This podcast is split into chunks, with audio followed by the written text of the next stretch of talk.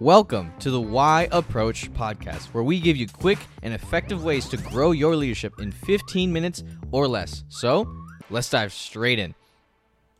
Today, we are discussing about empowerment. Specifically, how should we as leaders empower the people who follow us, those who work for us, and those who trust us enough to lead them in whatever direction we are going in?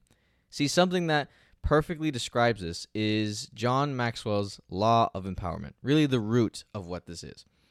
To summarize this whole thing, it's like this If you believe in someone else so much, they'll find it very difficult not to believe in themselves. And a lot of times, our own mistakes, and maybe the mistakes of our own students, it comes from the roots of the lack of belief we have in ourselves. It's probably not that your employee or student they're incompetent. No. It's most likely that they don't have the belief that they're even competent because no one has shown them that they could be or that given them any praise that they could be even competent at all. See, our jobs as leaders is to empower our families, our students, our employees, and our followers in order for them to believe in themselves. Being a leader is very hard, and instead of going at it alone, you're actually listening to this podcast. And I thank you for that. Now, I want to help you even further with your journey. I have seven things that help me become the leader that I am today, and I want to give it to you for absolutely free. And all you need is just an email address. The link will be in the show notes, and I hope you get to check it out. Now, back to the episode. So, how do we do this in a really practical kind of sense? Well, the law of empowerment is meant for, well, to empower the people that we lead. We empower them by showing that we truly believe in their potential and are willing to bring it out of them. See, we do that by celebrating their wins with them and giving them proper credit for the wins and successes that they have done. Let's use an example for a minute.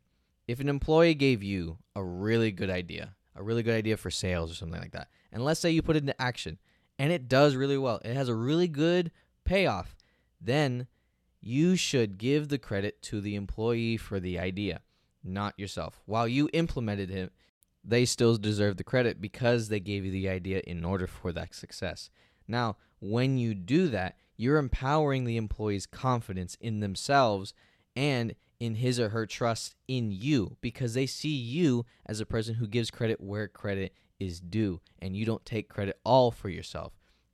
That you truly care for their successes and for them to grow and to really be a better person, better leader, better employee, and better worker in life. A really awesome way and practical way to practice this law is really to develop the habit of giving constant praise to people. If you see something or you think of something great to say, then say it. Because a lot of times we just think of something great to say, like, oh, wow, like they did really good on this, or wow, my spouse looks really pretty today, but we just it, keep it in our head, and that's the problem. The way we can increase our relationships and just really develop such great relationships and such great bonds with our followers, our employees, or whatever like that in our leadership capabilities is by bringing it out. And this works in your personal life and in your professional life as well. Let's use this if you thought of something nice to say and that was really nice to your spouse, right? Instead of just thinking it, say it out loud, just so your spouse can have the satisfaction of hearing you say that to them in the face.